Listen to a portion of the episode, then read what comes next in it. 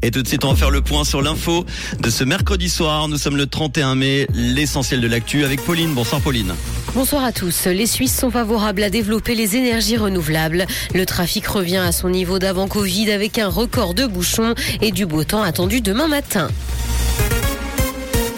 Les Suisses sont favorables à développer les énergies renouvelables. C'est ce que montre un sondage de l'Association des entreprises électriques suisses. La sécurité d'approvisionnement est d'ailleurs la priorité absolue avant la protection du climat et les prix de l'électricité. 59% des Helvètes sont partiellement ou totalement d'accord avec la politique énergétique actuelle du pays cette année, soit 3% de plus qu'en 2022. Le trafic revient à son niveau d'avant Covid avec un record de bouchons. Le volume du trafic routier s'est amplifié l'an dernier et le nombre d'heures d'embouteillage a même atteint des records avec près de 40 000 heures au total en 2022. C'est ce qu'a indiqué l'Office fédéral des routes. Plus de 29 millions de véhicules kilomètres ont été parcourus.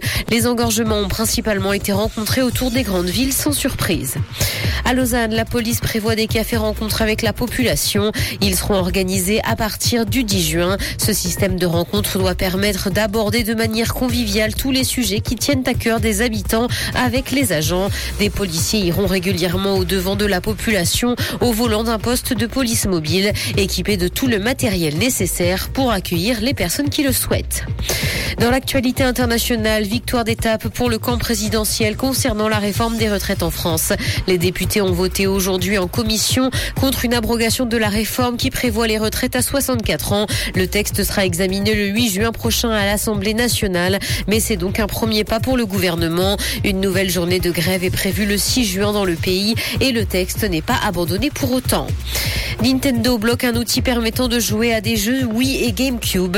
Le géant nippon a forcé la plateforme Steam à renoncer au lancement de l'émulateur Dolphin. L'éditeur de la série Super Mario continue donc de protéger sa propriété intellectuelle. L'émulateur open source est donc reporté indéfiniment. La célèbre société a indiqué s'engager à protéger le travail acharné et la créativité des ingénieurs et des développeurs de jeux vidéo. Pedro Pascal a eu une infection à l'œil à cause de ses fans. Il s'est notamment fait connaître pour son rôle dans Game of Thrones en 2014 et accepté que ses fans lui mettent les doigts dans l'œil en hommage à la mort de son personnage dans la série culte. Il a donc fini par avoir une infection oculaire et ne les laisse donc plus faire. Rouge, l'info revient dans une heure. Merci Pauline, à tout à l'heure. Côté météo, vous l'avez vu, le ciel se couvre avec de nombreux cumulus en montagne et des averses ou des orages possibles qui peuvent localement déborder sur le plateau et le bassin lémanique en ce, cette fin d'après-midi, début de soirée. Il fait 22 à Lausanne et Villeneuve, 23 à Gorgé, Yverdon et Puydou, 24 à Neuchâtel et Versoix, 25 à Sion. Demain, jeudi, le temps sera généralement ensoleillé dans le Jura et sur le plateau, assez ensoleillé dans les préalpes et en vallée. En cours de journée, les nuages et des averses orageuses seront probables l'après-midi, surtout montagne avec des débordements possibles sur le plateau et le bassin lémanique. Côté température, 11 degrés pour les minimales au petit matin jusqu'à 25 degrés l'après-midi, 27 degrés annoncés en vallée avec une tendance à la bise sur le plateau.